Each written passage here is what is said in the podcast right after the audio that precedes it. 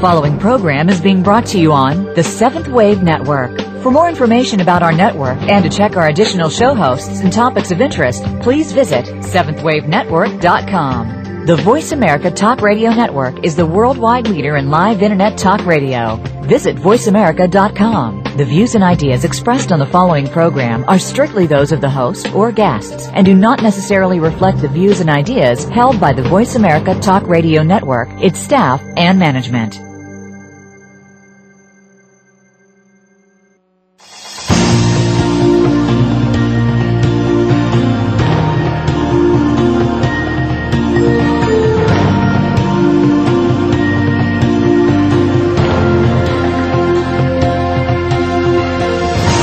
Welcome to Awakening to Conscious Co-Creation with your host, Peter Tongue. This program will provide the groundwork you need to advance your awareness and be involved in the approaching transformation in consciousness. Now, your host, Peter Tongue. Hello and welcome to Awakening to Conscious Co-Creation. And I'm your host, Peter Tongue. Thank you for joining us today. These shows will give you insights into how the planet is shifting in frequency and vibration to a new level of awareness and how you can be part of this grand awakening. And today I'm delighted to welcome Richard Leviton to the show, a geomancer who works with visionary geography. Welcome to the show, Richard. Hi, Peter. Thanks for having me. Well, perhaps we should begin by having you explain to us what geomancy actually is. Well, geomancy is an old term from England. It actually used to refer to a divinatory method, but I follow the uh, the, the more modern nuance given it by John Michell, who is a pioneer in that work in England, and it, it's about divining the energies of the planet. And the next step beyond that is to actually create a kind of map or a topographical coordinate system that uh, is almost like an engineering blueprint for how the planet works and how all of the uh, sacred sites are held together and and support consciousness on the earth. So that's the kind of work that I'm involved in. It's both interactive and conceptual, both visionary and analytical, and both clairvoyant. And it helps if you have a brain and a little bit of education. So it's really a, a combination of a lot of approaches. And so the visionary geography then would be the actual landscape that you see beyond the normal physical realm. Yeah, the visionary geography is a term taken from a pre-Islamic mysticism via the scholar Henry Corbin. Uh, he gets the credit for that term, and it describes a subtle, etheric, or spiritual landscape, sort of like where your acupuncture meridians and chakras are in the body. You can't see them, but they're there, and they have actions. It's the same with the earth, and it's visionary in the sense that it gives you multiple visions of different aspects of the spiritual world, all of which are actually visions of what comprises the human being in a very generic kind of creation sense. So it's a it's a place of visions. It's a, it's another level to the landscape. So, so tell us. You just mentioned sacred sites. So just describe to us exactly what a sacred site is. Well, outwardly, uh, a sacred site is a place that's been marked in the landscape by some kind of structure. Usually, if it's in Europe, uh, there'll be something involving stones, stone circles, or hills, or standing stones, or stone rows. Uh, in other places, uh, very old churches and cathedrals. Elsewhere in the world, pagodas, uh, stupas, all the different names for different kinds of physical uh, uh, structures. But these are like place markers that show you where uh, what technically you would call invisible light temples are, and this is where all the action is. And this is the place where all the myths of the different cultures around the world have spoken of. This is where the gods live, this is where the dragons live, this is where all the wild and crazy stuff that's been written about in all the myths actually take place. It's a kind of lucid dream Disneyland that um, you enter first by going, uh, you know, to the actual physical site. You know, Stonehenge, the, the pyramids of Giza, uh, lots of places like these are known outwardly, but that's just the outermost shell of it. The the real action is on the inside, the visionary element of it. So the ancients who uh, um, built those temples and those stone circles were able themselves to clairvoyantly see these energy vortex spot? Well, they'd have to. Otherwise, it'd be like being a plumber and going to someone's house and trying to fix the pipes when all the lights are out. I mean, it really helps if you can see what you're doing. So yes, clairvoyant, clairvoyance is presupposed. There's also another thing that's presupposed, and that's what I would call initiate awareness or initiate knowledge or training. And I'll use the analogy of the plumber again. You wouldn't want to have a plumber come to your house and mess with your pipes or your toilet or your kitchen sink if they didn't really know what the whole thing was about, or, or like a hot water heater. It's the same thing thing with interacting with sacred sites and the invisible light temples within them, you really need to have a certain amount of training and, and knowledge about how what they are and how they work. They all have different actions and different effects and different impacts on awareness. And you know, we're talking about real energies. So it helps to have a little bit of awareness and, and as I said at the beginning, it really helps if you can see them because then you have a better idea of what you're actually doing. Okay, you're sort of walking around in uh, structured light spaces that might be as complicated as Gothic cathedrals. You know, it's just that they're not physically present; they're present in terms of light. So it really helps if you can see them. So when when when uh, human beings are in these sites, how, how does the human consciousness interface with the landscape? Well, the if you look at the planet as a whole, and there are literally, no exaggeration, many millions of light temples distributed across the planet. It's a vast fractal and holographic uh, matrix of interconnected light temples. When when you're in when you look at this as a whole, all uh, and then and then focus on the parts, all the parts actually represent components of the human being. You might say organs and chakras and, and cells and molecules, so that the entire light grid or visionary geography of the planet uh, is like looking into a mirror and seeing what the mystics would call your cosmic self, not so much your lower, you know, daytime working business self, but uh, the deeper part of you that was created by the supreme being and is still there. So the, the whole the whole point of going to sacred sites and, and having some kind of visionary experience is actually to start waking up to who you are you know, in, in, in a deep sense. And the sites have been designed, each of them, to produce different impacts on your awareness to gradually so that you can gradually put the whole picture together. The cool thing is, as you're doing this, every time you go to a site and tune in, or shall I say, plug yourself into the outlet, you help the planet because this is part of the planet's light body or light grid or energy grid and it needs the interaction from humans doing exactly this. That then puts us in a wonderful reciprocal feedback loop with the earth, humans and earth in a reciprocal loop, and we both get healthy. The planet wakes up and we wake up. And we've lost that we've lost that connection largely with the earth, uh, and so it is time to re- reunite, isn't it? Well, the trouble is there just aren't enough native peoples around anymore. This used to be uh, knowledge that just about every culture had, and then it was also part of the mystery tradition in all the cultures from India to Europe and to Native Americans. It was all presented in different languages, but it, it was a, a global awareness. And now, by and large, it's just native peoples here and there that that only that have maybe just a, a fragment of that original knowledge. So we have to, in a sense, uh, reclaim it, uh, retrieve it, uh, it's a, it's a bit like if I can change an image, uh, uh, change the nuance of an image. It's like the the Tower of Babel represents the unified vision of the planet and, and the entire mystery tradition as a revelation. Then it got blown up, and all the parts were distributed around the planet, and these these parts or fragments got deposited in all the different cultures and myths around the planet. So we have to collect them from everywhere to get the clues and to get the the pieces of the puzzle back together so we can recreate the image. And from the image, we create the methods of how to interact with the planet in the most effective and contemporary manner. And I say contemporary because, with no disrespect intended to any native peoples, uh, consciousness evolves, the human body evolves, and, you know, uh, white post-industrial, computer crazy, internet linked humans require a different approach in consciousness than than the shamanic techniques that might have been very effective centuries earlier. You know what I'm saying? We need uh, not only to reclaim the knowledge, we need some new approaches that are suitable to how our consciousness sits in our body and what kind of people we are today in the year 2009. So essentially, what you're saying then is, as the, each individual human being collects all their fragments and pieces to become whole, so the planet needs to do so as well, and that needs to be done in uh, in a synergistic way together. Yeah, that's a good way to put it. Yeah, good. Synergistic or reciprocal. Yeah. So, so how do you tune in when you are at these sacred sites? How do you plug into the landscape? Yeah.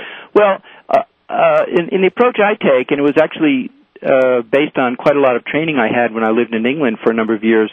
Um, you need to be able to combine or uh, hold together two or three realms. The human, that's yourself, you know, your awareness, the chakras, your emotions, it needs to be sort of organized and grounded and focused. The, the elemental kingdom, which is the formal name for the nature spirits, the landscape angels, and there's a whole array of Devic spirits in that category. And you also need to be able to hold in your awareness the angelic uh, realm, not not all 40 families of angels, but there are some who are key players, as well as some members of what is usually called the hierarchical realm. These are more popularly known as ascended masters um, and various other highly evolved post-human or never human kind of spirits and you, need to be able to uh, uh, span in your awareness these three realms because it's like a dimmer switch.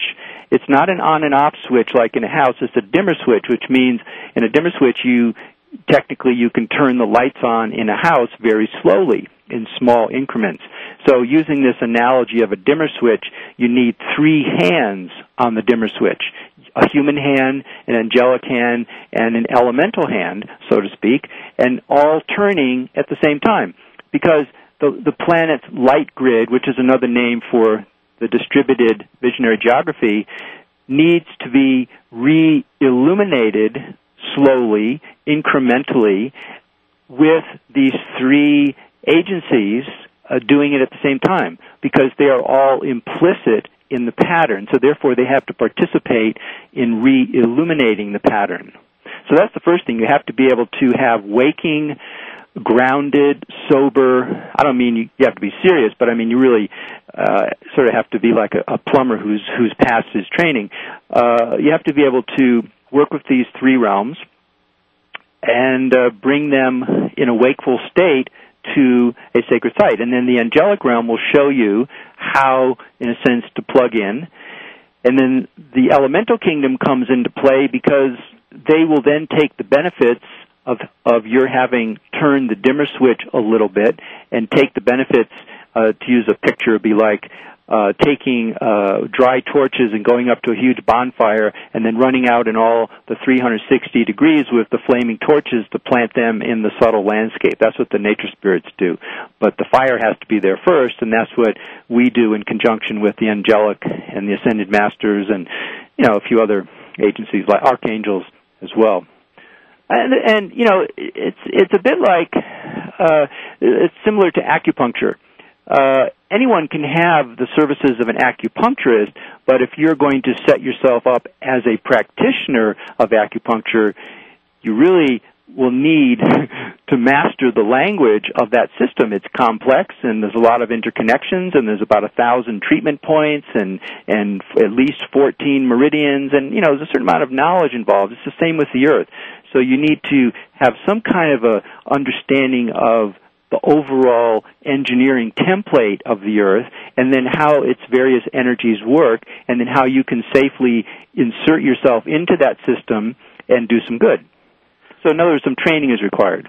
Well, thank you, Rich. That's a very clear explanation. I want to go go back to that when we come back. We're just going to go to break right now, and I'm with Richard Leviton, and we're going to be talking about uh, sacred sites, the energy vortexes, and the invisible realms that we need to work with in these sacred sites. This is Peter with special guest Richard Leviton.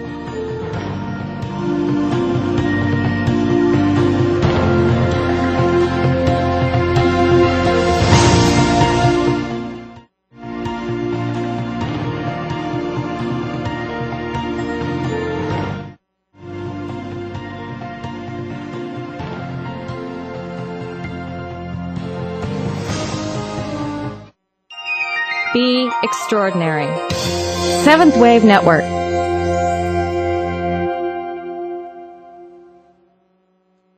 How do we walk our true spiritual path at a time when the Western world is fixated on material gain? More people are now recognizing the emptiness which comes with this limited approach to life. There is another way. Four years ago, Peter Tongue left his position as a high school principal with 30 years experience in the education system and turned to his true calling of a metaphysical life. He now uses his experience and wisdom to provide solutions to personal and organizational challenges.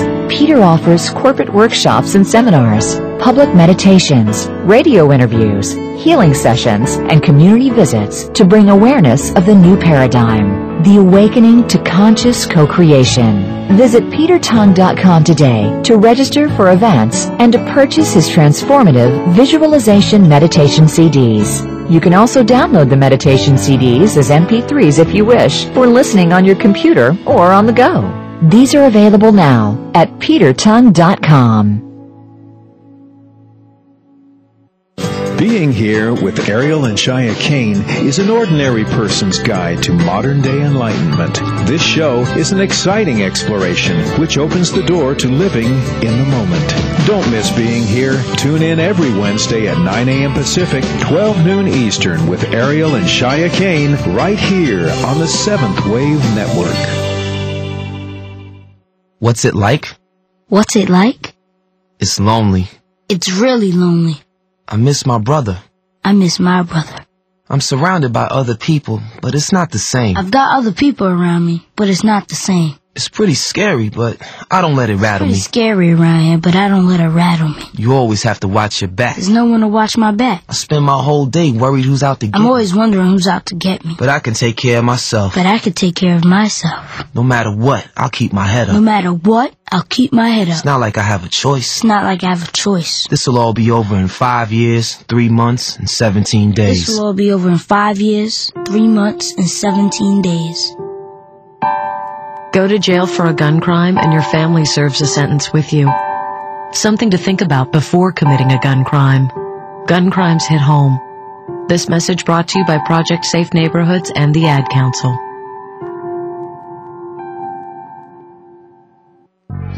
The new home for visionary positive change. Seventh Wave Network.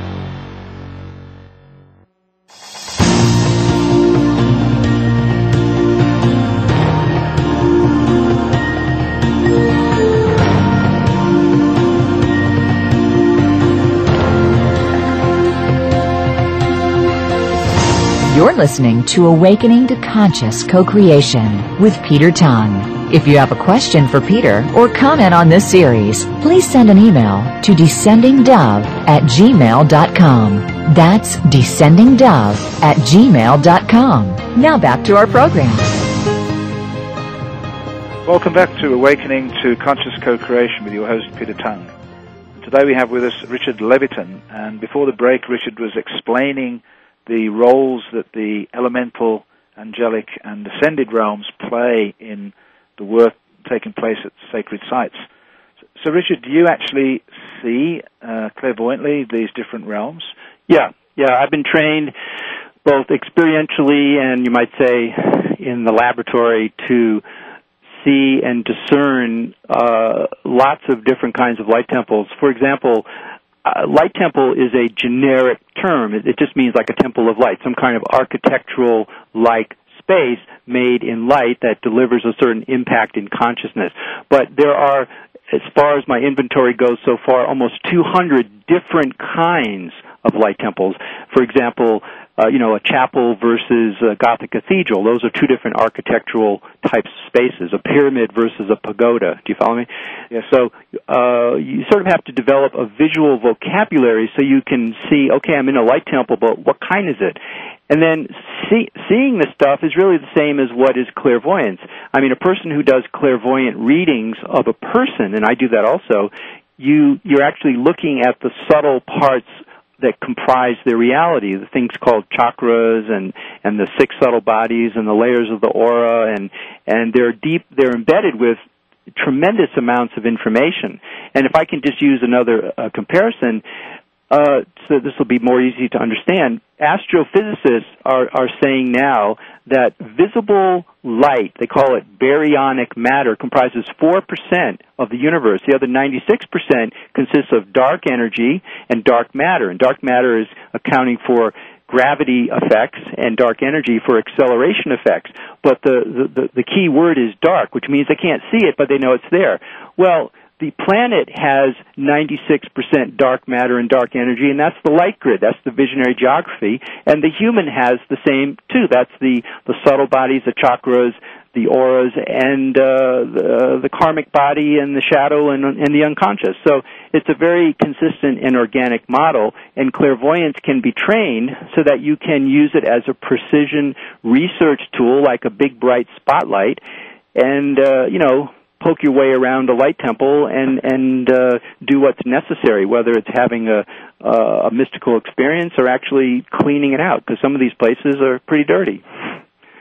So, when you when you when you see these different realms, the elemental, angelic, yeah. and, and, ascended, what they actually look like in your you can explain well, here, here's a couple paradoxes. One, the visuals are negotiable. I I have the impression after being uh, more or less clairvoyant for about 25 years that um, what something actually looks like is highly variable in protein, uh, protein that's T-E-A-N, and you're probably never going to see something exactly the way it looks because in the spiritual world, the more important thing is function. What is it actually doing, and what is the process? It's a very dynamic world. So we get approximate images. I like to say that clairvoyance is a series of uh, decoding energy into plausible visual metaphors. You could say, well, this place looks like such and such and has these features and these colors and this type of structure and this approximate size or gnomes uh, you know, for the earth element to look like stocky bearded guys because that's the way the the the Celts and the 19th century Europeans, the Dutch and the Germans tended to see them because nature spirits will mold themselves to look the way humans want them to. Rudolf Steiner, for example, saw gnomes and described them as ugly little sods. So it depends on what you have sort of in your clairvoyant arsenal. As far as angels, um, I've had a lot of fun with that in particular because I've worked with one family of angels that the, in the Hebrew angelology is called Ophanim. It means wheels. Ophan is Hebrew for wheels. And these guys, I've seen them in probably 30 or 40 different guises. I've seen them as a single point of light. I've seen them as six uh, interconnected, identical, 10 foot tall male type angels. I've seen them in a much larger array. They technically can manifest up to 40 million. I've seen them as a diamond matrix, like a crystal cave. And then they have had a predilection for various forms, including bird, elephant, uh, and uh, uh, forms uh, such as Ganesh and Garuda, as well as Hanuman, who was a gi- giant monkey in, in ancient Indian myth, and uh, the Simurgh and the Phoenix. Anyway, so these are guises that the this particular angelic family have taken that you would not initially correlate with angels. Who Ganesh is the most popular, one of the most popular deities of India. It's a pot-bellied elephant god, very happy and jolly and merry, and there's no end of myths and stories and decorations about him. But who who would have thought that this is actually an angelic family dressing up in that guise? Uh, you know, for various purposes. So as to what these what these people look like, it's quite variable. As far as the ascended masters, they're actually a little easier because there have been a lot of depictions of godlike figures in the various cultures. India is a good good place to look for that, and it's sort of like a quasi human appearance with lots of aureoles, uh, flames, and symbolic uh, emblems, and just a great deal of light. And uh, but even so, their forms are by no means fixed. They can assume any form they want. So it's very uh, fluid, very mercurial in in that realm. So the the important thing is to go with function and process. And, and realize that you're never going to see something 100% accurately, and it doesn't even matter. So how do you, how do you uh, help people or advise people to develop their clairvoyance? Well, most people, I mean, Supreme Being gave everyone the same hardware. Everyone has the sixth and seventh chakras, which are the, the means for effective and reliable clairvoyance. but uh, some people don't care, and some people do care. So, and some people already have some raw talent. The raw talent needs to be developed. I mean, a person can have a, an ability to sing well, but before they sing uh, Wagner or Mozart, Cosi fan tutte or something, they'll need to train their voice and learn the scales and and all the rest of that, the breathing, uh, to keep their voice going. So the clairvoyance needs to be trained. It's it's in a systematic way. Uh, otherwise, your visionary experiences can be very spotty. You can misinterpret what's going on, and you can unfortunately be affected or even deluded by sort of low-level spiritual beings who get get a kick out of uh, confusing humans once once people poke their heads into the spiritual world. So, um, uh, training is important. And what role does meditation play in in your work? Well.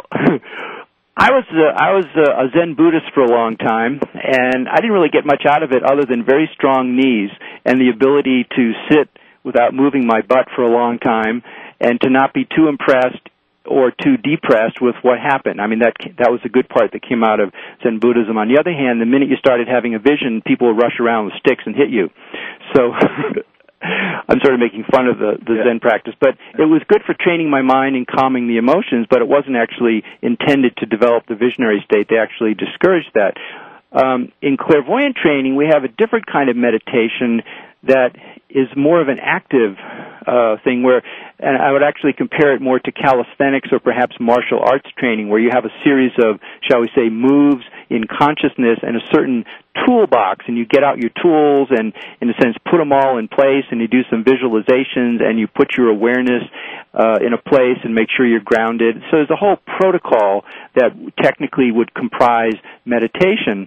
I have found in my experience in working with other people that those who have had some kind of conventional meditation experience, doesn't matter what brand it was, uh, it's always a little easier for them to do this kind of work because it really does require you to be able to sit still, undisturbed in the landscape somewhere, and it might be raining or snowing or blowing or cold or too hot or something like that, and and just not worry about that stuff and be able to marshal your attention uh, and then to uh, you know conduct some activities in the visionary world without leaving your body. I mean, this is not about leaving your body. It's about very much staying in your body, but moving your awareness around in uh, subtle environments. We're just coming up to our, our, second break, Richards, but I do want to get back to chat about the actual uh, sacred sites on the earth, and now we've set up our human beings to be able to visionary see the sites by doing their meditations and their clairvoyance. And so when we return from the break, we will uh, look at Richard's work with sacred sites around the globe and the significance of them in terms of what we need to be doing in the future. So this is uh, Peter Tongue with special guest Richard Leviton, and we'll be back after this next break.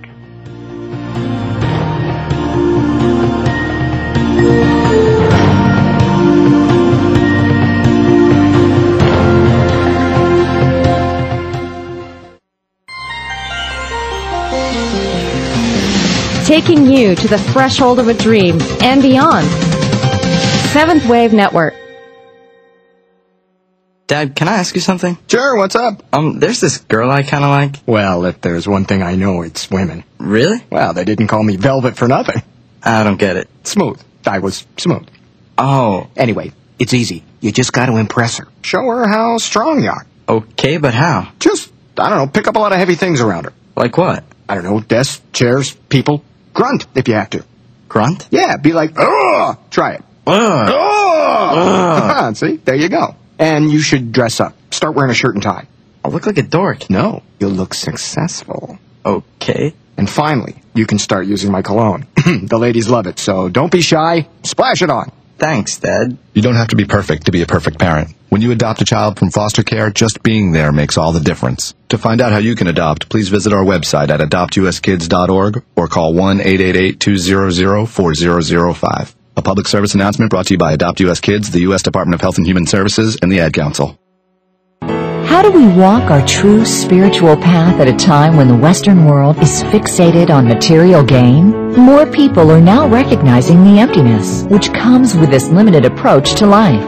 There is another way Four years ago, Peter Tongue left his position as a high school principal with 30 years experience in the education system and turned to his true calling of a metaphysical life. He now uses his experience and wisdom to provide solutions to personal and organizational challenges. Peter offers corporate workshops and seminars, public meditations, radio interviews, healing sessions, and community visits to bring awareness of the new paradigm. The Awakening to Conscious Co-Creation. Visit petertongue.com today to register for events and to purchase his transformative visualization meditation CDs. You can also download the meditation CDs as MP3s if you wish for listening on your computer or on the go. These are available now at petertongue.com. Tune into Inner Speak Soul Adventures Talk radio show every Tuesday evening at 5 p.m. Pacific Time, 8 Eastern, and learn how to let go of your past and create the reality you desire and deserve, allowing your inner communication to take place more easily without the interference of our noisy mind chatter or your ego. Inner Speak Soul Adventures with Gene Adrian, right here on the Seventh Wave Network. Listening on a higher dimension. Seventh Wave Network.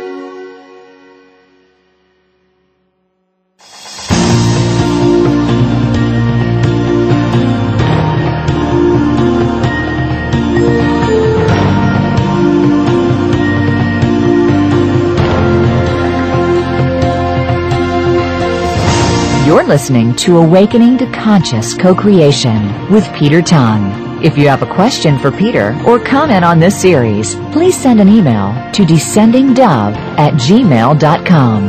That's descendingdove at gmail.com. Now back to our program.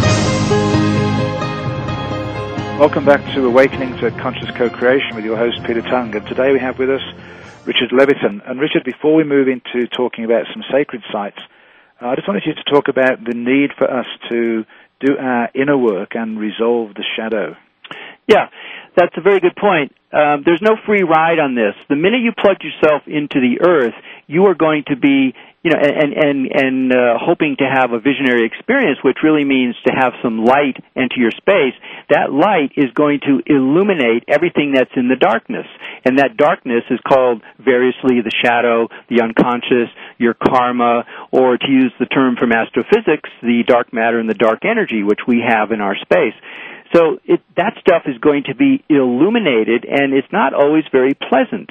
Uh, you know, in terms of past lives, maybe or maybe we weren't uh, high priestess in Atlantis, but it's going to be uh, contents from previous lifetimes that sit in your space that carry pain and misery and suffering and you know all sorts of uh, stuff, sort of like a Hieronymus Bosch painting, if you've ever seen any of that. Uh, various demonic figures being uh, fighting with angels.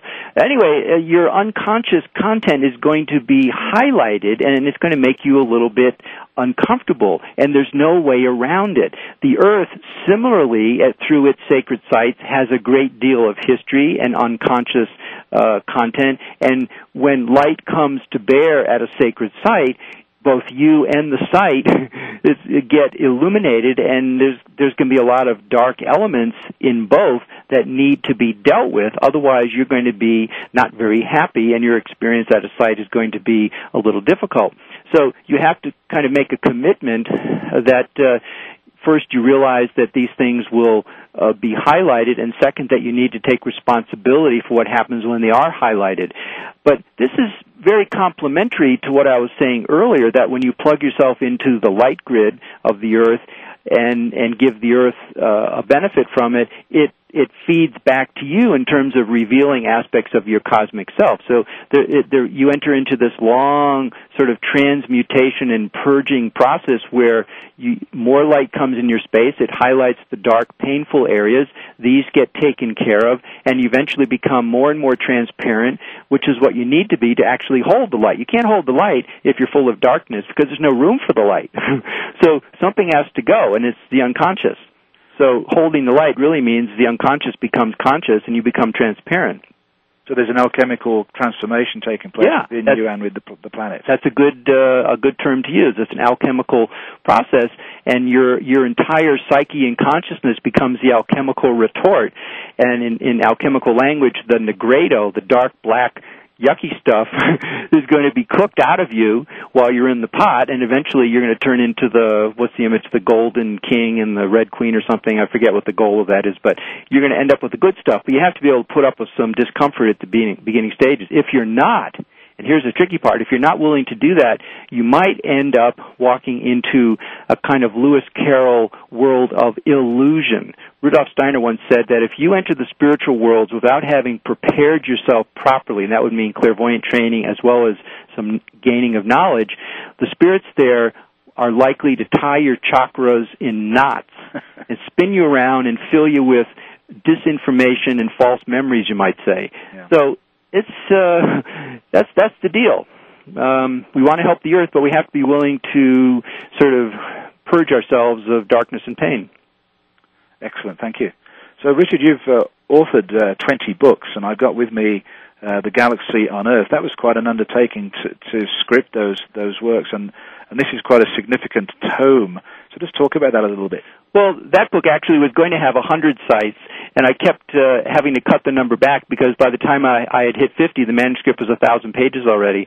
So I had to reduce the, ele- the the number. But the intent of that book was to provide a different kind of guide to sacred sites using my visual and conceptual vocabulary, which was based on empirical work in the field uh, of distinguishing different kinds of light temples at different sites. I mean, we talked about Sedona in there, for example, and so I looked at some of the different, uh, I mean, I clairvoyantly looked at some of the different aspects of Sedona and tried to interpret the landscape and to, and to correlate it with whatever had been said about the place. It was easier to do it in places like Greece where there, the, the sites like Mycenae and, um, I forget the other places I covered, were laden with myth and old stories. So it was a question of what did these old myths really mean? And then how do they describe the landscape and what's the current state of that uh, place today? So that was the intent of the book. So let's talk about a couple of uh, a couple of sacred sites, and let's take an old one and, and a newer one. So let's talk about Avebury in England, yeah. very close to where all the crop circle activity happens. Yeah, Avebury is a 28 acre stone circle. It's uh, 30 miles north of Stonehenge. It's open to the public. You can touch the stones. You can go up to them and do all kinds of druidic activities that you can't do at Stonehenge. And it's a beautiful place. And my research uh, in conjunction with the angelic realm has turned up the fact that it was uh, it functions as the planet's umbilicus. In other words, yeah, there are a bunch of stones. Originally, there were about 96 stones. There's only about 20 or so left, but they used to be very, very big stones, like 10 feet tall, very oddly shaped, and you know, between 10 and 20 tons each, arranged more or less in a circle with a ditch on the outside of it. Uh, anyway, it functions as the Earth's umbilicus. Let's say, just like a fetus in a mother's uh, uterus, uh, the fetus is connected to the mom. That way, the planet is connected to, in this case, the mom and dad energies of the galaxy by way of Avebury. And not only that, but there is a feature at Avebury uh, which looks like a gigantic diamond of light with no exaggeration, about 40 million facets.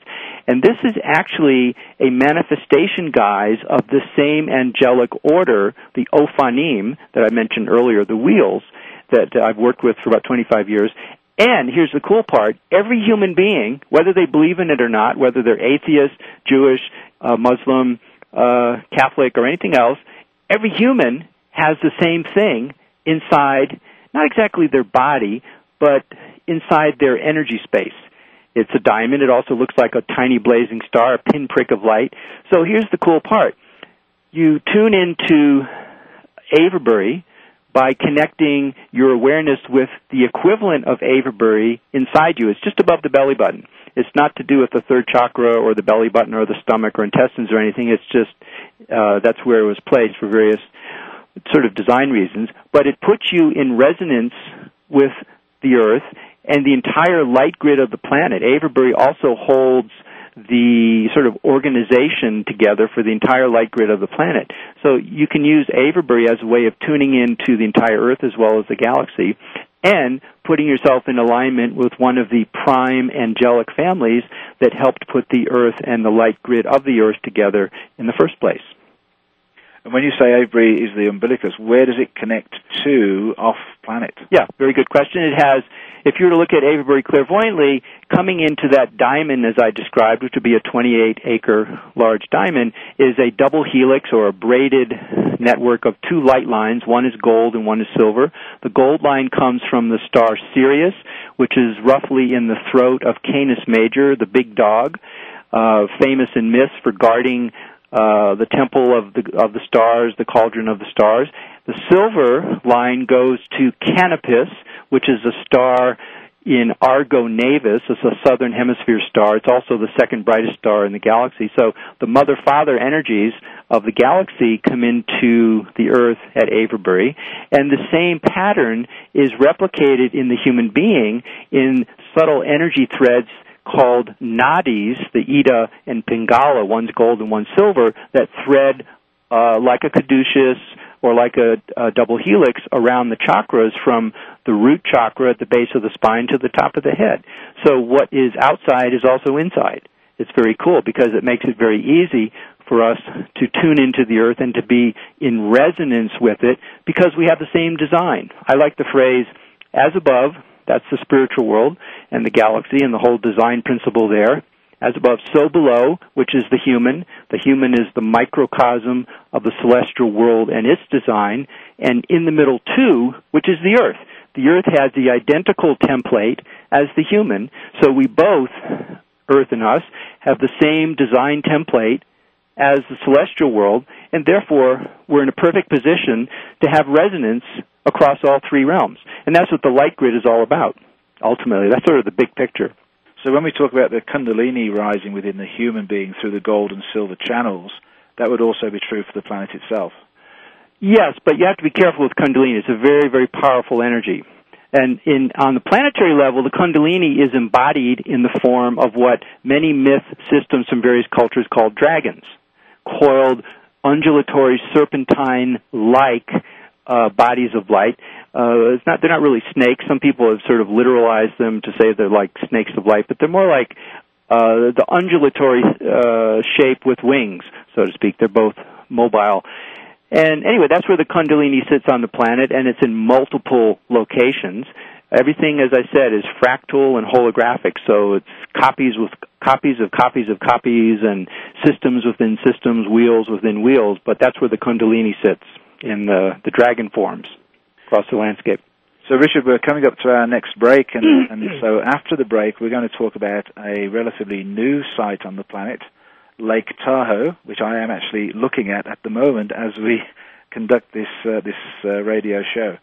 So I have with me uh, Richard Leviton, who is giving us a phenomenal insight into the landscape of planet Earth and how the human kingdom fit into it. And we'll be back for our last segment shortly.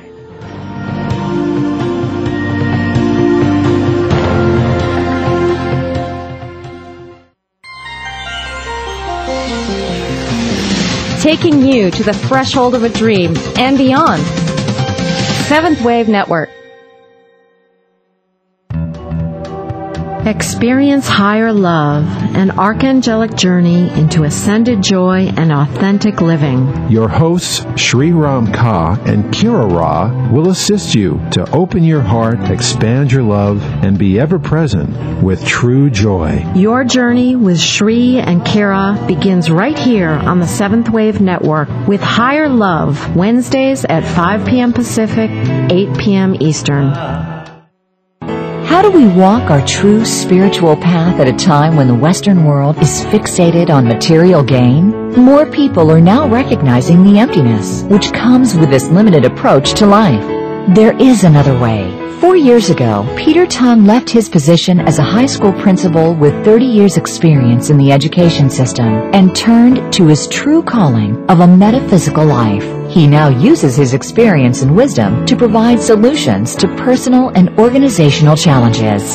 Peter offers corporate workshops and seminars, public meditations, radio interviews, healing sessions, and community visits to bring awareness of the new paradigm. The Awakening to Conscious Co-Creation. Visit petertongue.com today to register for events and to purchase his transformative visualization meditation CDs. You can also download the meditation CDs as MP3s if you wish for listening on your computer or on the go. These are available now at petertongue.com. When you have a stroke, you may not even notice it right away. But then, time passes, and the symptoms get worse. One minute you feel fine, and the next, your speech could be slurred or not make sense. One side of your body might become numb. You might see double. You drop the TV remote because you can't hold up your arm. That's because after a stroke, every minute you don't get help is another minute that your brain is being starved of oxygen. The warning signs of a stroke include sudden numbness or weakness of the face, arm, or leg, sudden trouble seeing, speaking, or understanding. If you experience any of these warning signs, call 911 immediately because time lost is brain lost. Visit strokeassociation.org or call 1-888-4-STROKE today. A public service announcement from the American Stroke Association and the Ad Council. Be extraordinary. Seventh Wave Network.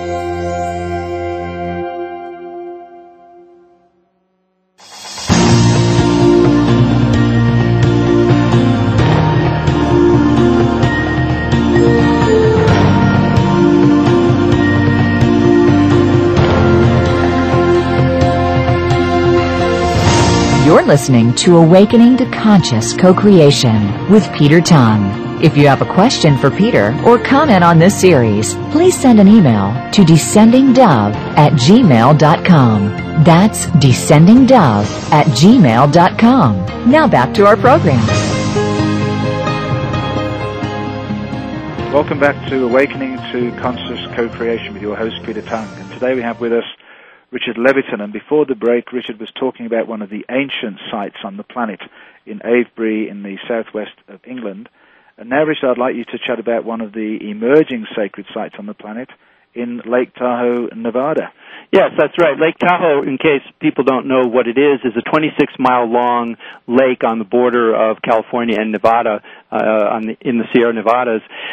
Um, one of the exciting things about the light grid of the planet is it's a bit like clockwork. Let's say, as I said before, there are literally millions of sites. They are not all active or turned on at the same time.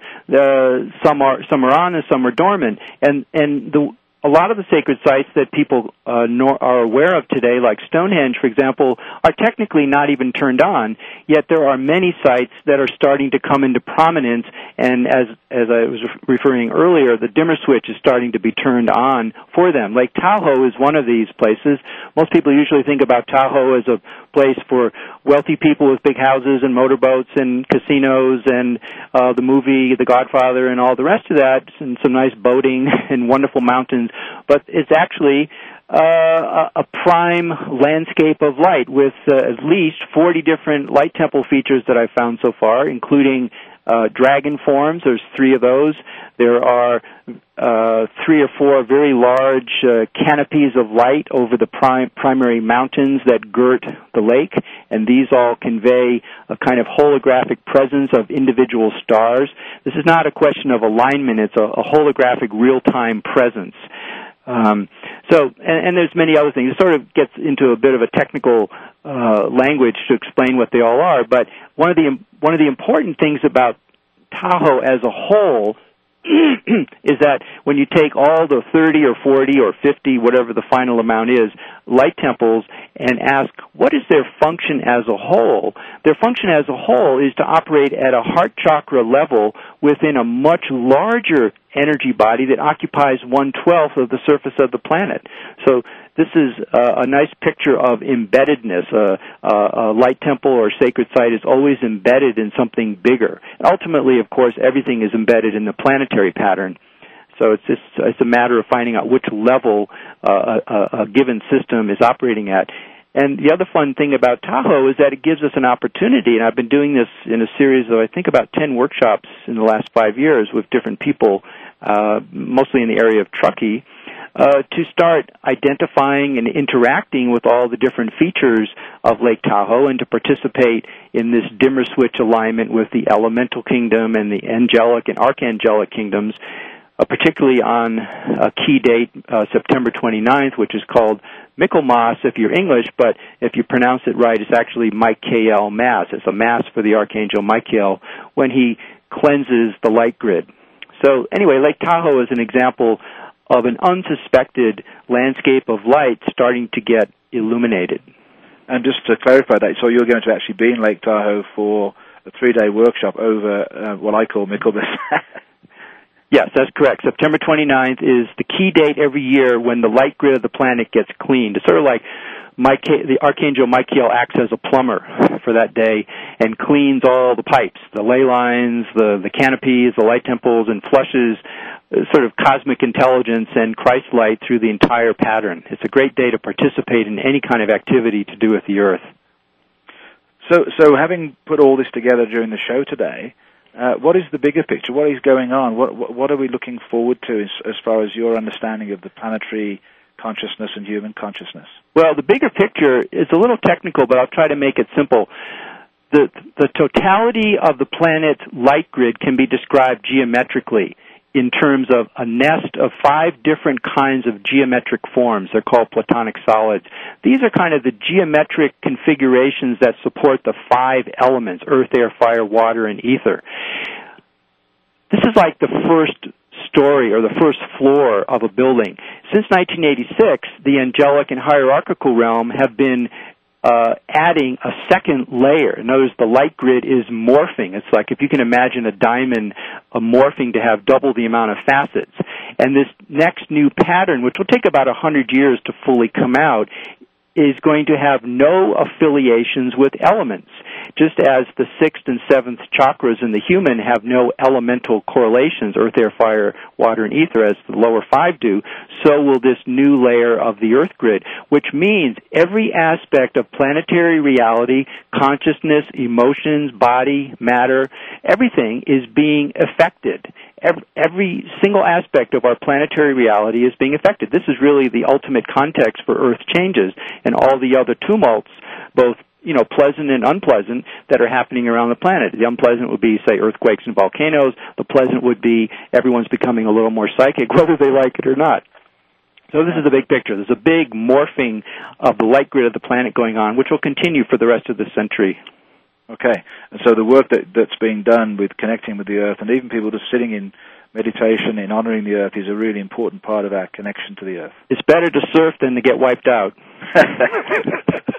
I mean, you know, you surf the wave or the wave surfs you, right? So Absolutely. the wave would be the big change happening on the planet. Why not get with the program instead of resisting it? Because resistance, as the Borg say, is futile. yeah. yeah. So, Richard, we're coming up to the end of the show, and it's been an absolute delight uh, working with you today, and I really appreciate all that you've had to say and bring bring to our understanding of this awakening on the planet. So, tell us about your own website and and uh, how people can make contact with you if they wish to be involved in any of your work or any of your books. Yeah, well, I've written 20 books, and I'm halfway through my 21st. These are all available through Amazon or the publisher iUniverse. Actually, only half of them are from iUniverse. All of them are from Amazon, available from Amazon. The website is www, and this is all one long word, blue, as in the color, room, as in like a bedroom, so blueroomconsortium.com and uh, it's not a great website. It's it just will tell you how to get a hold of me and explain some of the programs.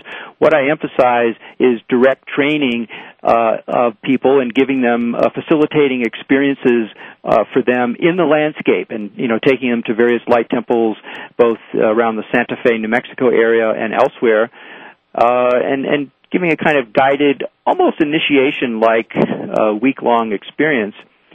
Um, in you know in, in the context of how to correlate myth and experience and consciousness and the landscape and put it together in a coherent picture that shows you how to interact with the planet and gives you a map and some protocols for doing it anywhere else on the planet. Well, Richard, thank you so much. I've really enjoyed this chat, and I'm looking forward to working with you on Michaelmas uh, at Lake Tahoe for sure. Thank you Great, thank very you. much indeed. So next week's show will feature David Sereda, who has a wealth of knowledge and experience in the scientific realms and the metaphysical realms. His new DVD, Quantum Communication, has just been released, and we'll be discussing the DVD as well as zero point energy, the hidden harmonic codes of the universe, and the pathway to expanded consciousness. Thank you so much for joining me on the show today with Richard Leviton. I hope you enjoyed it, and I especially thank you for listening. This is Peter Tongue for Conscious Co-Creation, wishing you a very good day.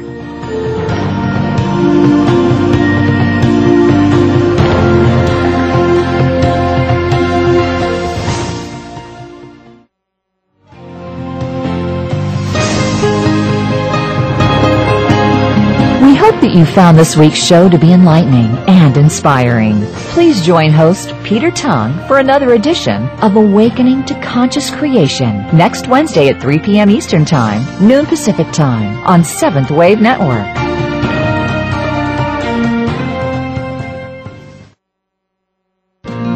Thanks again for listening to the preceding program brought to you on the Seventh Wave Network. For more information about our network and to check out additional show hosts and topics of interest, please visit seventhwavenetwork.com. The Voice America Talk Radio Network is the worldwide leader in live Internet talk radio.